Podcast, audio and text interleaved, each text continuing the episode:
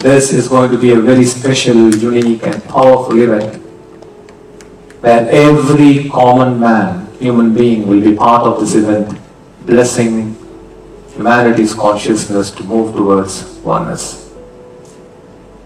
We have to understand that Earth,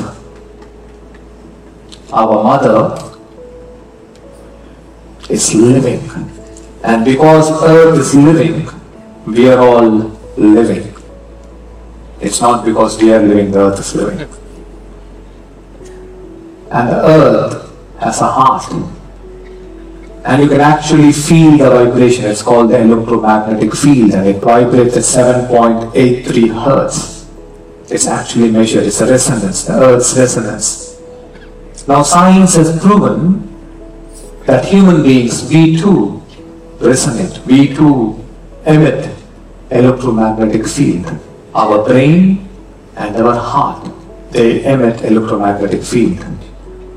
But unfortunately, because of the suffering states that humanity lives in, states of depression, loneliness, sadness, anger, fear, insecurity, selfishness, jealousy, hatred.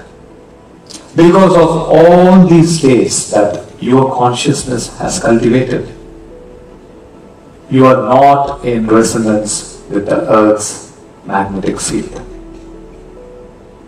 Only a state of oneness can lead us to that space where our heart, our brain resonates and goes in complete sync with the earth's heart. And if that can happen, which will happen, a more harmonious world where there is less division and less separation, where there is less discrimination, where there is more love, connection, peace, and joy.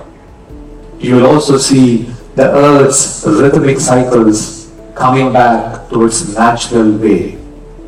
The seasons, which is all right now haywire, and the World Oneness Day on March 7th is for that purpose. How, how this will happen? This will happen through Diksha. What is Diksha? Diksha is a process where you are allowing the divine to flow into you and from you the divine to flow into the world to bless the world. This is a very ancient method and a very sacred and a powerful method. There has not been any global massive Diksha event that has ever happened. This is going to be the first time. And each and every one of you, each and every one of you are going to be part of this event. HeartMath Institute will be partnering with us to measure the electromagnetic field that we will be generating on the 7th of March as all of us are giving Diksha.